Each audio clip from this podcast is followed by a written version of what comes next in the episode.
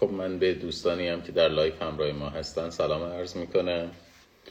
در درس حقوق بین الملل عمومی دو در بحث از اعضای جامعه بین المللی بحثمون رو ادامه می‌دادیم در خصوص عرض بکنم تابعان غیر دولتی و رسیدیم به گمان می‌کنم موضوع شرکت های فراملی.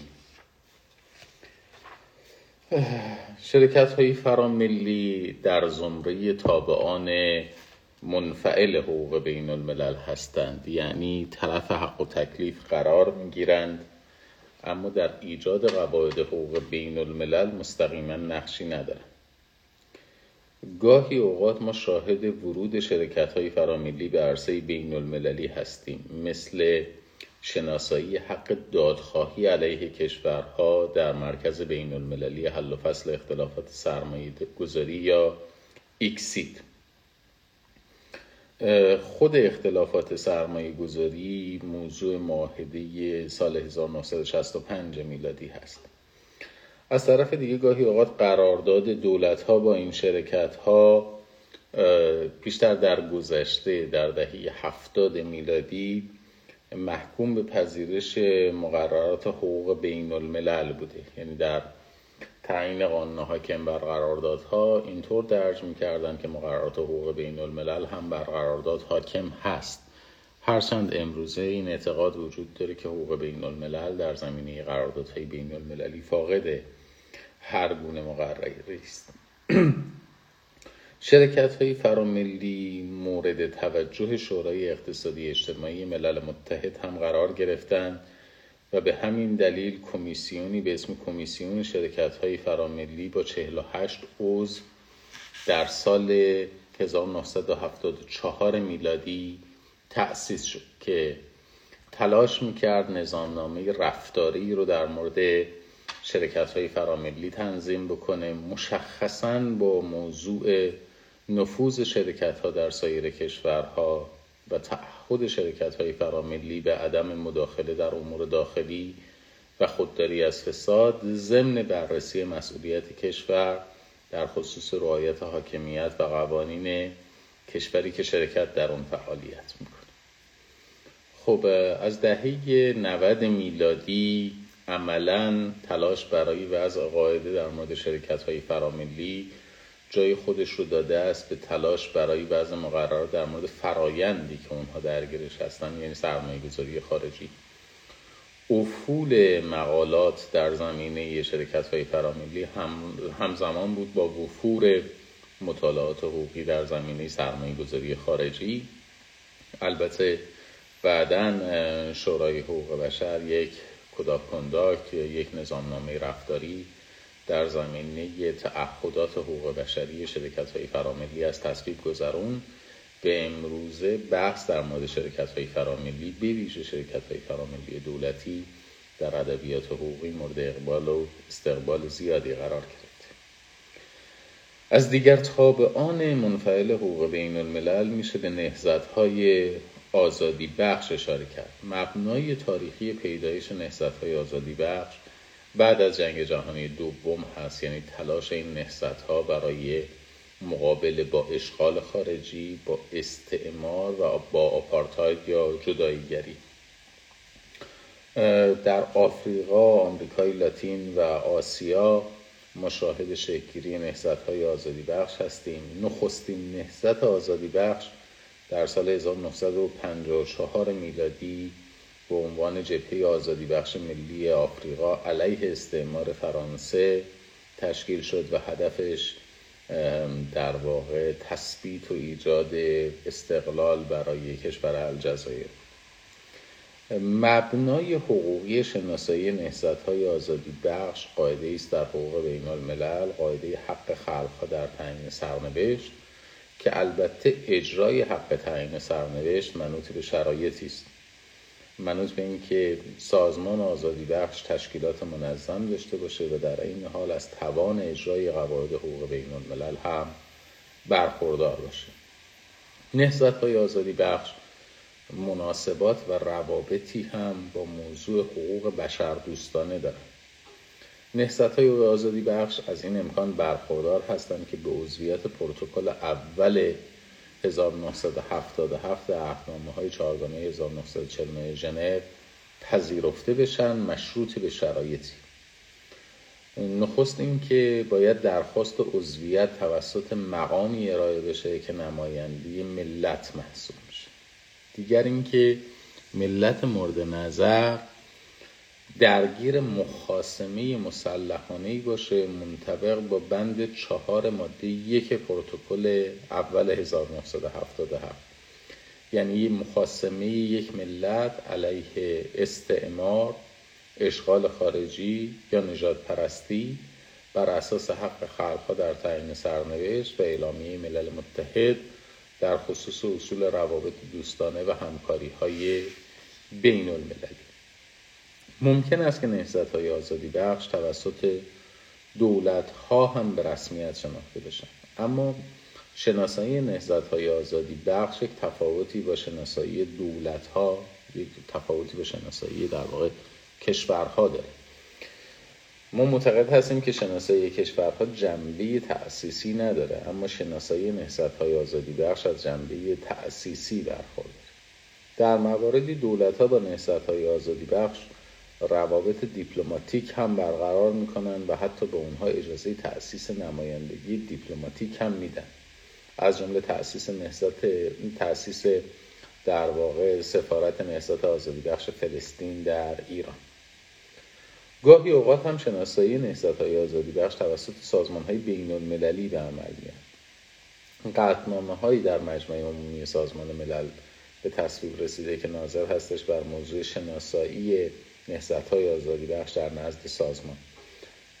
از جمله قطنامه سال 1971 که حق شناسایی نهضت های آزادی بخش رو به سازمان های منطقه اعطا کرده و همینطور قطنامه شماره 2918 سال 1972 که اعطای حق شناسایی کرده است به سازمان وحدت آفریقا که امروزه این سازمان تغییر نام داده است به تغییر ماهیت داده است به اتحادیه افریقا. شناسایی سازمان آزادی بخش فلسطین هم در سال 1974 توسط اتحادیه عرب صورت گرفت. مجمع عمومی از نهضت آزادی بخش فلسطین در سال 1974 دعوت کرد و بر اساس قطنامه 3237 برای مذاکرات شورای امنیت در مورد فلسطین هم در جریان مذاکرات حاضر بود در نزد شورای امنیت ملل متحد. همینطور سازمان ملل متحد سازمان خلق آفریقای جنوب غربی یا SWAPO رو به موجب قدنامه 31 ممیز 52 مورد شناسایی قرار داده ماده 73 آین کار شورای اقتصادی اجتماعی صلاحیت شورا را برای دعوت از نهضت های آزادی بخش توسط مجمع عمومی یا مفاد قدنامه های مجمع عمومی قابل شناسایی هستند مورد پذیرش قرار داده. البته در اموری که مربوط به همون نهزت آزادی بخش باشه. آخرین تابع منفعل حقوق بین الملل که باید در موردش صحبت بکنیم واتیکان یا سریر مقدس هست. پیدایش رژیم دولت های کلیسایی در صده های میانی به معنای تبعیت دولت ها از فرامین کلیسا بود که از صده 19 میلادی آغاز شد. با تاجگذاری شارلمانی توسط پاپ لئون سوم و به ویژه شکست هانری چهارم امپراتور روم و ژرمن از پاپ گروار هفتم در سال 1077 میلادی. در چارچوب نظام دولت های کلیسایی واتیکان یک کشور مستقل محسوب میشه ولی خب تدریجا رژیم دولت های کلیسایی دچار فروپاشی شد به دلیل وقوع رنسانس به دلیل شکست امپراتوری مقدس ژرمن در اواخر قرن 15 میلادی به دلیل انعقاد معاهده به استالی در قرن 17 و به ویژه در نتیجه انعقاد معاهده 1815 وین. بعد از این تاریخ بود که ایتالیا در خصوص وجود شخصیت حقوقی واتیکان ادعاهایی مطرح کرد که در قانون 31 دسامبر 1870 منعکس شد. به نوعی در واقع شخصیت حقوقی واتیکان رو زیر سوال برد موافقتنامه لاتران در 11 فوریه 1929 جایگاه بین المللی خاص واتیکان رو مورد شناسایی قرار داد. پذیرش موافقتنامه لاتران هم در چهارچوب ماده هفت یا اصل هفتم قانون اساسی ایتالیا صورت گرفته. بر اساس مفاد موافقتنامه لاتران پاپ از حاکمیت بر واتیکان برخوردار هستش و پاپ بر 44 هکتار اراضی واتیکان مالکیت داره. در عین حال ممنوعیت مداخله در امور داخلی واتیکان هم به شناخته شده و نمایندگان دیپلماتیک و اماکن دیپلماتیک هم در نزد واتیکان دارای مسئولیت هستند. به علاوه واتیکان از این امکان برخوردار هستش که به اهالی کلیسا در دوره خدمتشون در نزد واتیکان اعطای تابعیت بکنه. ولی خدمات عمومی پلیسی و دادگستری در واتیکان به دولت ایتالیا واگذار شده. یک سلسله دلایلی وجود داره که ما رو راهنمایی می‌کنه به این سمت که واتیکان رو به عنوان یک شبه دولت مورد شناسایی قرار بدیم. یکی اینکه از یک حاکمیت محدودی برخورداره از سرزمین برخورداره و از جمعیت از حق برقراری روابط دیپلماتیک برخورداره و در نزد سازمان های بین المللی ناظر دارد. همینطور موافقت نامه های دو جانبه با کشورهای مسیحی تحت عنوان کنکوردا امضا می‌کنه و حق عضویت در معاهدات چند جانبه هم داره. به عنوان نتیجه گیری در مورد شخصیت حقوقی واتیکان میشه گفت واتیکان تابع نسبتا فعال حقوق بین الملل هست هرچند در معنای دقیق کلمه دولت محسوب نمیشه خب به این ترتیب بحث ما در درس حقوق بین الملل عمومی دو در خصوص اعضای جامعه بین المللی به پایان رسید. یه استثناء داشت در مورد سازمان های بین المللی صحبت نکردیم چون موضوع سازمان های بین المللی سرفصل سازمان های بین المللی در زیل درس حقوق سازمان های بین المللی باید مورد بحث قرار بگیره مبحث دیگری که ما باید در درس حقوق بین الملل عمومی دو بهش بپردازیم موضوع حقوق دیپلماتیک و کنسولی هستش که از موضوعات بسیار بسیار مهم حقوق بین الملل هست و دو معاهده مهم ما در این زمینه داریم معاهده 1961 و معاهده 1963 خودش هم از سرفست های مستقل گرایش حقوق بین الملل در مقطع کارشناسی ارشد هست یعنی درس مستقلی در مقطع کارشناسی ارشد مشخصا در خصوص حقوق دیپلماتیک و کنسولی ابتدا باید بدونیم که مبنای روابط دیپلماتیک و کنسولی چیست. روابط دیپلماتیک و کنسولی از حاکمیت یک کشور ناشی میشه. روابط دیپلماتیک و البته تا حدی روابط کنسولی برای تقویت روابط دوستانه ضروری هستند. دیوان بین المللی دادگستری در رأی کارکنان دیپلماتیک و کنسولی در تهران به این قضیه اشاره می‌کنه که در واقع مجاری دیپلماتیک مجاری گفتگو و ارتباطات بین المللی رو تشکیل میدن و به همین دلیل حتی رسیدگی به تخلفات مجاری دیپلماتیک هم در چارچوب قواعد حقوق بین الملل عام حادث نمیشه بلکه ما با یک self-contained regime یا یک نظم حقوقی خود بسنده مواجه هستیم. خود حقوق دیپلماتیک از لحاظ تاریخی تحولات متعددی رو پشت سر گذاشته. تلاش برای تدوین مقررات حقوق دیپلماتیک در کنفرانس 1815 وین آغاز شد و مقررات 21 نوامبر 1818 وین در خصوص مأموران دیپلماتیک سلسله مراتب مأموران دیپلماتیک رو از حیث رعایت تشریفات مقرر کرد. خود مقررات وین به موجب پروتکل اکس‌لاشاپل تکمیل شد. ولی مهمترین سندی که ما در زمینه حقوق دیپلماتیک داریم معاهده 1961 وین هست. این معاهده تا حد زیادی نظام عرفی مربوط به حقوق دیپلماتیک رو متحول کرد. معاهده 1961 وین در زمینه روابط دیپلماتیک یک مقدمه 53 ماده و دو پروتکل ضمیمه داره.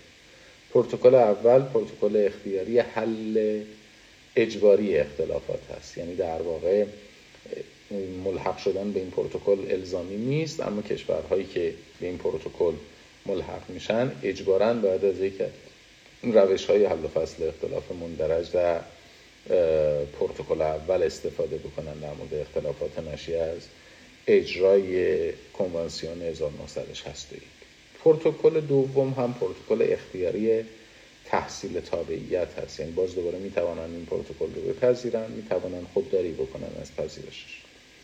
و ناظر هستش بر ممنوعیت اعطای تابعیت کشور پذیرنده به ماموران دیپلماتیک. شروع رابطه دیپلماتیک منوط است به برقراری روابط دیپلماتیک. از اونجایی که روابط دیپلماتیک ناشی از حاکمیت و استقلال کشورهاست هیچ گونه الزام حقوقی برای برقراری روابط دیپلماتیک وجود نداره. پس بنابراین دولت ها مجاز هستند مختار هستند. اگر تمایل داشتن روابط دیپلماتیک برقرار کنند اگر هم تمایل نداشتن روابط دیپلماتیک خودشون رو قطع بکنن شرایط برقراری روابط دیپلماتیک عبارت از اینکه کشورها صرفا طرف رابطه دیپلماتیک میشن. یعنی بین بازیگران غیر دولتی و دولت ها رابطه دیپلماتیک برقرار نمیشه. به علاوه برای برقراری روابط دیپلماتیک شناسایی کشور و شناسایی حکومت ضروری است. و کشورهایی که همدیگر شناسایی کردند برای برقراری رابطه دیپلماتیک باید رضایت به برقراری رابطه هم داشته باشند. اما دقت کنید اگر چه شناسایی کشور و حکومت پیش شرط برقراری رابطه دیپلماتیک هست اما ملازمه ندارند یعنی شناسایی کشور و حکومت به صورت خود به خود منجر به برقراری رابطه دیپلماتیک نمیشه. بدون رضایت رابطه دیپلماتیک برقرار نخواهد شد.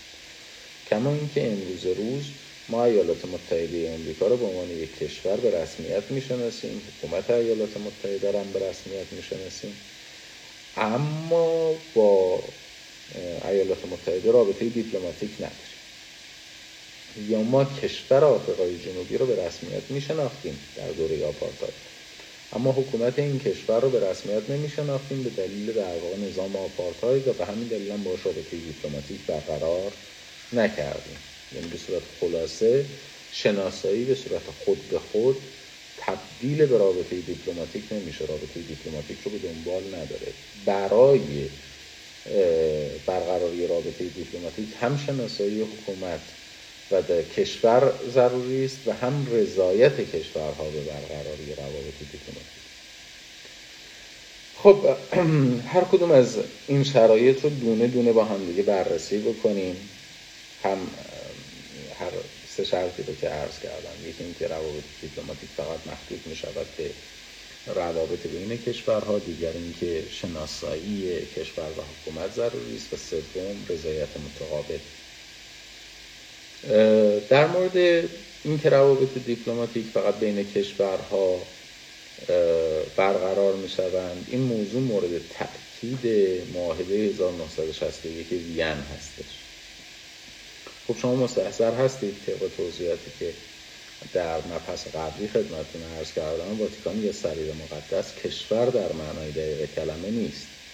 اما از حق برقراری روابط دیپلماتیک برخوردار هستش. به علاوه روابط بین سازمان های بین المللی دولت ها و روابط میان سازمان های بین المللی محدود به اعزام متقابل نماینده است و روابط دیپلماتیک بین سازمان های بین المللی و بین سازمان های بین المللی و دولت ها برقرار نمی شود پس بنابراین هرچند نظام اعزام نماینده بین سازمان ها سازمان های بین المللی در نزد هم دیگه یا سازمان های بین المللی دولت ها وجود داره اما این رابطه رو ما به عنوان رابطه دیپلماتی تفسیر نمی کنیم روابط بین سازمان های بین المللی با هم دیگه و روابط بین سازمان های بین المللی دولت ها از حیث اعزام نمایندگان تابع معاهده 14 مارس 1975 بیان در خصوص نمایندگی کشورها در روابط با سازمان های بین المللی جهانی است. در خصوص شناسایی کشور حکومت همونطور که خدمتتون عرض کردم شناسایی کشور پیش شرط رابطه دیپلماتیکه اما شناسایی کشور منجر به برقراری خود به خود روابط دیپلماتیک نمیشه.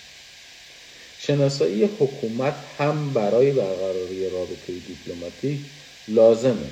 چندان که جمهوری فدرال آلمان تا زمان صدر اعظمی ویلی براند از برقراری روابط دیپلماتیک با کشورهایی خودداری می‌کرد که جمهوری دموکراتیک آلمان رو شناسایی می‌کرد. آخرین شرطی که بهش اشاره شد رضایت متقابل کشورها به عنوان شرط برقراری روابط دیپلماتیک. اما برقراری روابط دیپلماتیک حتی با رضایت بلافاصله به تأسیس نمایندگی دائمی منجر نمیشه و ایجاد نمایندگی های دائمی نوعا نیازمند فراهم آوردن مقدمات توسط کشور فرستنده هستند. مثل تأسیس نمایندگی دائم در مواردی که ممکن است که به صورت همزمان اتفاق نیفته. یعنی یک کشور آمادگی تأسیس نمایندگی دائمی رو داشته باشه و کشور دیگه این امکان رو نداشته باشه.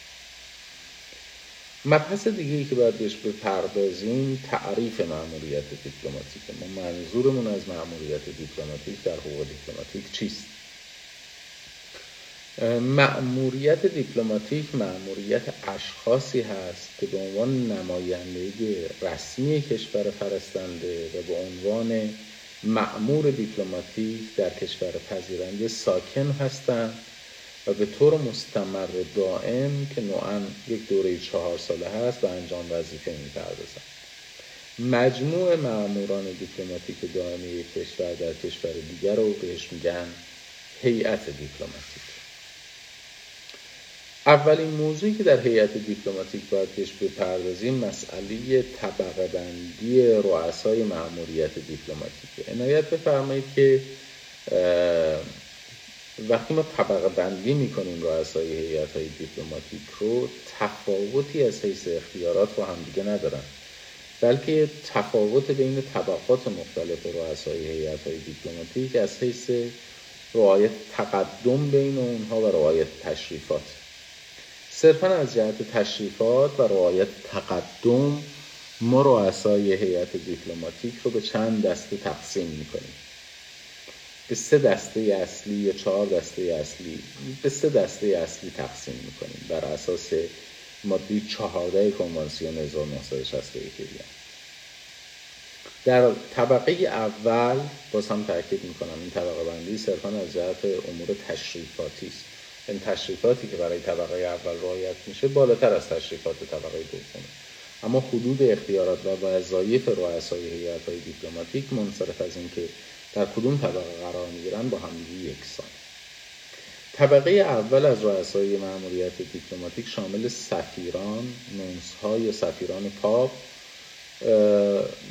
هست که در نزد رؤسای کشورها مأمور خدمت دسته دوم رؤسای مأموریت دیپلماتیک شامل فرستادگان وزیر مختاران و انترنونس‌ها یا نمایندگان درجه دوم پاپ میشه که باز هم اونها مأموریتشون در نزد رؤسای کشور هستش. دسته سوم کارداران دائم هستند که کارداران دائم برخلاف در واقع دسته اول و دوم مأموریتشون در نزد رئیس کشور نیست بلکه در نزد وزرای امور خارجه کشور پذیرنده نماینده محسوب میشه یک تشریفاتی هم داره انتخاب در واقع رؤسای هیئت دیپلماتیک رؤسای مأموریت های دیپلماتیک یا سفرا. برای انتخاب سفیر نامزد سفارت توسط وزارت امور خارجه معرفی می شود به رئیس کشور. بعد از اخذ موافقت رئیس کشور در مورد انتصاب فرد مقام سفارت درخواست پذیرش داده می شود به کشور پذیرنده که بهش میگن آگرمان. پذیرش یا عدم پذیرش نماینده پیشنهاد شده اجباری نیست اختیاری است و کشور پذیرنده هم در مواردی که پذیرش رو رد می‌کنه لزومی به ارائه دلایل نداره. در صورت موافقت کشور پذیرنده وزارت امور خارجه نسبت به صدور استوارنامه اقدام می‌کنه که این استوارنامه به امضای رئیس کشور می‌رسه. ما در بین رؤسای مأموریت دیپلماتیک عنوانی هم داریم. عنوان مأموریت مضاعف یا سفیر آکردیته و همینطور عنوان مأموریت مشترک. پس بنابراین در وضعیت های خاصی سفیر ممکن است مأموریت مضاعف داشته باشه یا سفیر آکردیته باشه یا عهدهدار مأموریت مشترک باشه. خب ابتدا اینها رو تعریف کنیم. ببینیم منظورمون از مأموریت مضاعف یا سفیر آکردیته چیه؟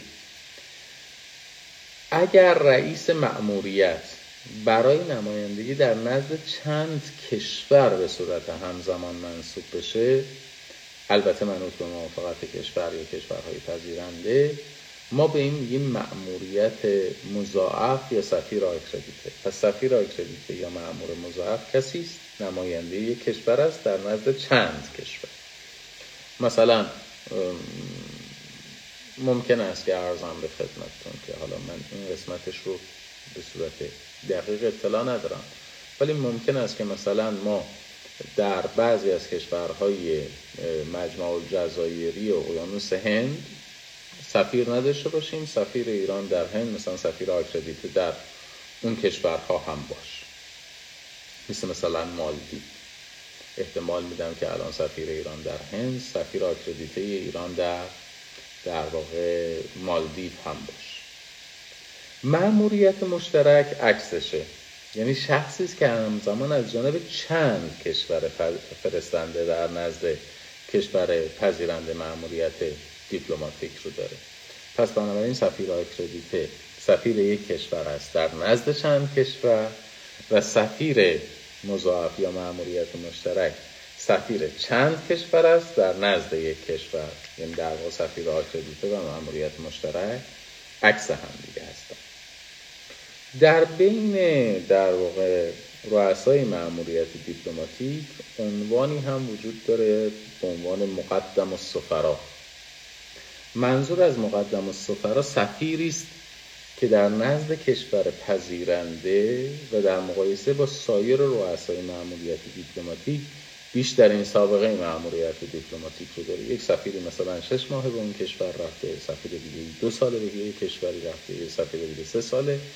یه سفیری هم هستش مثلا سه سال و ده ماه در اون کشور در واقع اقامت داره. به سفیری که بیشترین دوره معمولیت رو در اون کشور گذرونده می‌گویند مقدم و سفرا مقدم و سفرا در حمایت از منافع مشترک دیپلمات ها نمایندگی دیپلمات ها رو بر داره و مقدم و سفرا از تشریفات رسمی هم بر دیگر سفرا دارای اولویت. غیر از عنوان سفیر عنوان دیگری که باید بهش بپردازیم عنوان وزیر مختار هست. در معاهده 1961 وین از وزیر مختار به عنوان وزیر یاد شد. در گذشته وزیر مختار به کشورهای نیمه قدرتمند کشورهای کوچک و کم اهمیت تر اعزام می شدن مثلا روسیه تزاری مدتها در ایران وزیر مختار داشت. از اعزام سفیر به ایران خود داریم. یکی دیگر از در واقع عناوین رؤسای هیئت دیپلماتیک کاردار ما دو نوع کاردار داریم کاردار موقت و کاردار دائم. کاردار موقت رئیس موقت هیئت دیپلماتیک است که توسط رئیس هیئت دیپلماتیک تعیین میشه. و در صورت معذور بودن رئیس هیئت در تعیین کاردار موقت وزارت امور خارجه کشور فرستنده نسبت به معرفی کاردار موقت اقدام می‌کنه. احزار سفیر و واگذاری مأموریت به کاردار موقت البته تغییری در سطح مأموریت دیپلماتی ایجاد نمی‌کنه. در این حال باید توجه داشت که نگه داشتن روابط دیپلماتیک با ریاست کاردار موقت در طولانی مدت خلاف نزاکت بین المللی است در مقابل کاردار موقت ما کاردار دائم داریم که کاردار دائم توسط وزیر امور خارجه کشور فرستنده از میان وزرای مختار یا رایزنها به وزارت امور خارجه کشور پذیرنده معرفی میشه. یعنی کاردار دائم تنها رئیس هیئت دیپلماتیکه که معمور می شود در نزد وزارت امور خارجه کشور پذیرنده نه در نزد رئیس کشور در واقع پذیرنده. ما گذشته از رؤسای هیئت های دیپلماتیک با کارمندان دیپلماتیک هم مواجه هستیم. بعد از رئیس مأموریت یک سلسله ای از کارمندان وجود داره. رایزن درجه یک درجه دو و درجه سه. بعد از رایزن ها یعنی بعد از سفیر بعد از رایزن ها یا بعد از رئیس هیئت و بعد از رایزن ها ما دبیرها رو داریم دبیر اول دبیر دوم و دبیر سوم. و بعد وابستگان مأموریت دیپلماتیک که به امور خاصی می‌پردازن. مثلا وابسته نظامی است وابسته فرهنگی است. کارمندان دیپلماتیک از مصونیت برخوردار هستند و کشور فرستنده در انتخاب کارمندان دیپلماتیک خودش آزادی عمل داره. مگر در مورد اخذ تایید قبلی و وابسته های دریایی یا هوایی که مذارت می‌خوام. میبایست در مورد اینها عقص رضایت قبلی شده باشه. کارمندان دیپلماتیک باید طبعی کشور فرستنده باشند مگر اینکه با کشور پذیرنده به گونه دیگری توافق شده باشه. تعداد کارمندان دیپلماتیک هم با توافق کشور پذیرنده مشخص خواهد شد. علاوه بر کارمندان دیپلماتیک در یک مأموریت دیپلماتیک کارمندان اداری و فنی هم حضور دارند که در صورت عدم حضور کارمندان دیپلماتیک یکی از کارمندان اداری می‌تونه برای امور جاری و اداری با موافقت کشور پذیرنده به عنوان کاردار موقت فعالیت بکنه پس ما رئیس هیئت رو بررسی کردیم کارمندان رو بررسی کردیم کارمندان دیپلماتیک رو و همینطور کارمندان اداری و فنی رو می‌رسیم به خدمه معمولیت خدمه معمولیت شامل مستخدمان، نامرسان ها، نگهبان ها و دربان ها میشن. و امور در واقع خدماتی رو انجام. ما مفهوم دیگری هم داریم در مأموریت دیپلماتیک. مأموریت دیپلماتیک ویژه. که این مأموریت دیپلماتیک ویژه تابع معاهده دسامبر 1969 مأموریت های ویژه هست. خصوصیاتی که مأموریت ویژه دارن عبارتند از اینکه یک دو جانبه هستند دو موقتی هستند و سه محدود هستند.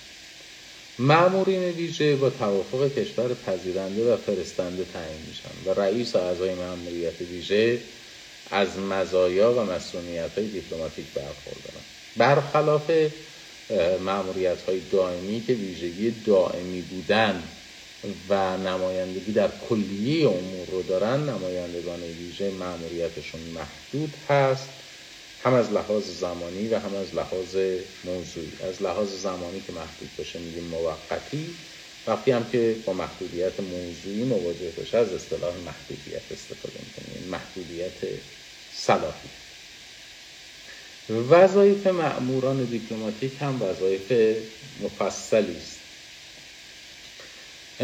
معموران دیپلماتیک نماینده کشور فرستنده محسوب میشن. و موظف هستن منافع کشور فرستنده و اتباع کشور فرستنده رو در نزد کشور پذیرنده تضمین بکنن از طرف دیگه موظف هستن مذاکره بکنن با کشور فرستنده نظرات کشور فرستنده رو بگیرن و به کشور پذیرنده منتقل کنن یک کاری که همه ماموران دیپلماتیک انجام میدن اطلاع از اوضاع احوال کشور پذیرنده است.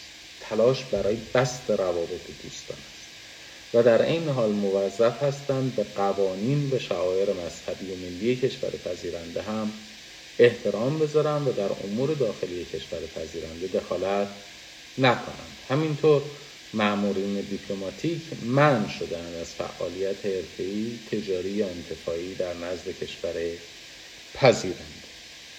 به علاوه ماموران دیپلماتیک اجازه انجام وظایف کنسولی رو هم دارن عکسش صادق نیست. یعنی ماموران کنسولی اجازه انجام امور دیپلماتیک رو ندارن. اما ماموران دیپلماتیک اجازه انجام وظایف کنسولی رو دارن. حالا اینکه وظایف کنسولی چی هستش اجازه بدید در جای خودش توضیحش رو عرض خواهم کرد. پایان مأموریت دیپلماتیک. ممکن است نتیجه شناسایی مأمور دیپلماتیک به عنوان عنصر نامطلوب باشه. یعنی کشور پذیرنده می‌تواند اعلام بکند که نماینده معرفی شده را عنصر نامطلوب تلقی کرده و از او تقاضای خروج از کشور بکنه. یعنی اخراجش بکنه از کشور. اخراج عنصر نامطلوب ممکنه که به صورت گروهی اتفاق بیفته. یعنی مجموعه ای از ماموران دیپلماتیک همه یا تعدادی از ماموران دیپلماتیک به عنوان عنصر نامطلوب اخراج بشن حتی ممکن هستش که اخراج به دلیل در واقع شرایط شخصی مامور دیپلماتیک هم نباشه بلکه به دلیل بروز اختلاف بین کشور پذیرنده و فرستنده اخراج مامور دیپلماتیک اتفاق بیفته. همینطور دولت پذیرنده حق داره علاوه بر رئیس هیئت علاوه بر کارمندان دیپلماتیک کارمندان اداری و فنی رو هم مشمول اخراج قرار بده. معمولا اخراج ماموران دیپلماتیک هم با عمل متقابل همراه هستش. یعنی اگر مثلا رئیس هیئت دیپلماتیک کشور الف اخراج بشه کشور ب هم رئیس هیئت دیپلماتیک طرف مقابل رو اخراج می‌کنه. معمولا تلافی می‌شود با عمل متقابل. معمولین دیپلماتیک و کنسولی از مسئولیت ها و مزایا هم بهرمند هستند مفهوم مسئولیت چیه؟ مسئولیت وضعیتی هستش که به موجب اون فرد از تعقیب توسط قانون و یا تعقیب توسط مجریان قانون در امان, در هستش. مفهوم مزایا چیست؟ مزایا مجموعه امتیازاتی است که به یک فرد اعطا میشه. اما سایر افراد از اون امکان یا از اون امتیاز محروم هستند اعطای مزایا البته تابع حقوق داخلی کشور اعطا کننده است. یعنی ما در عرصه حقوق بین الملل اون چیزی که به عنوان تعهد بین المللی بحث می‌کنیم.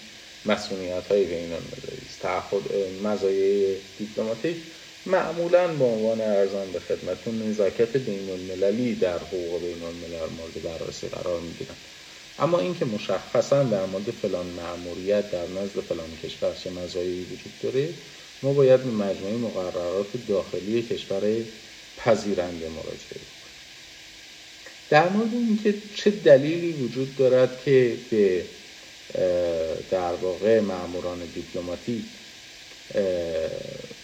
مسئولیت اعطا شده نظرات متعددی ارائه شده.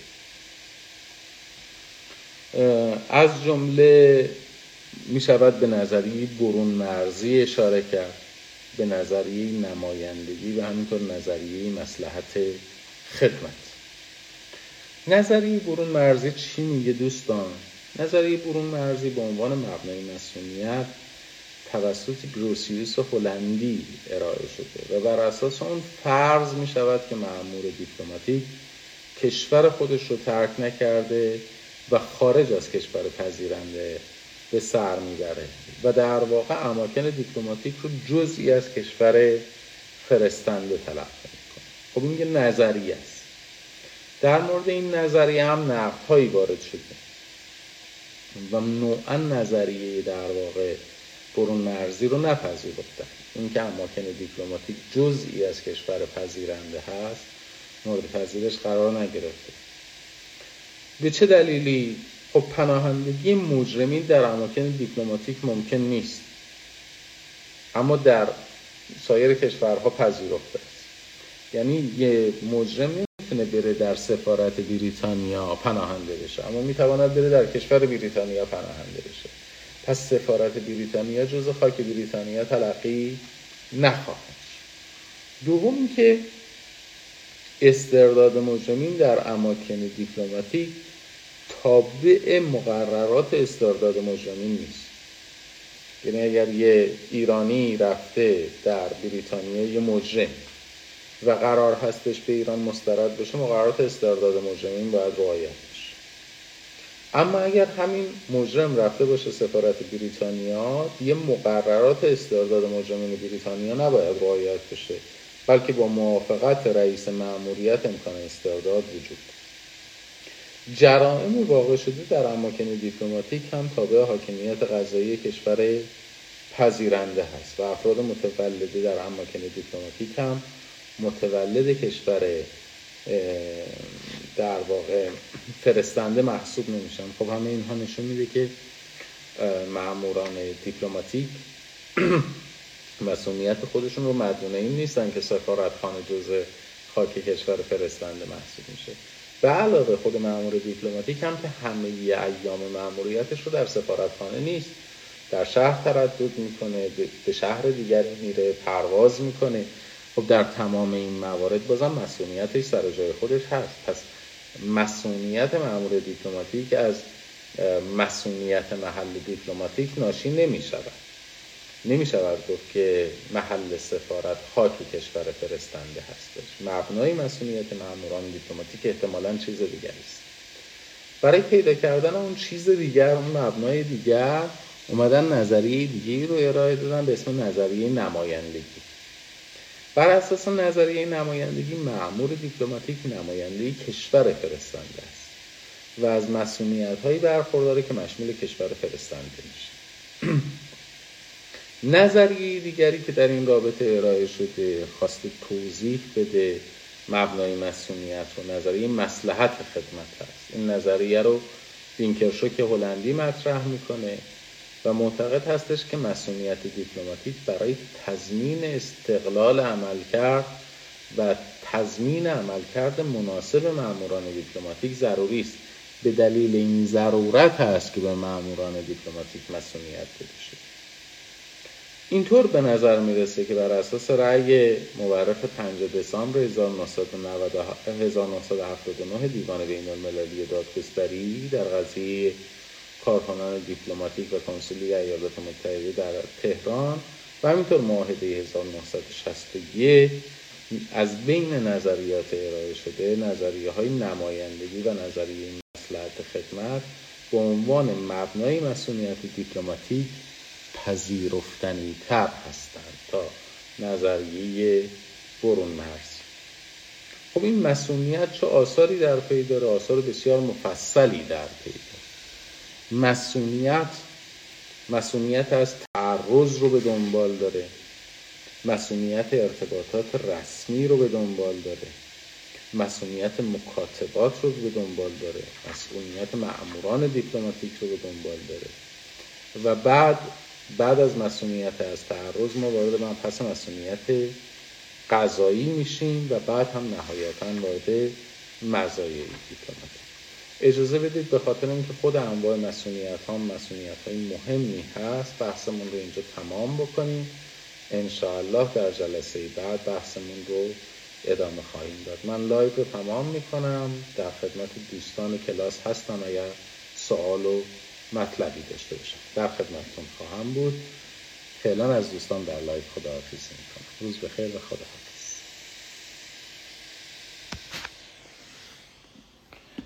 خب دوستان اگر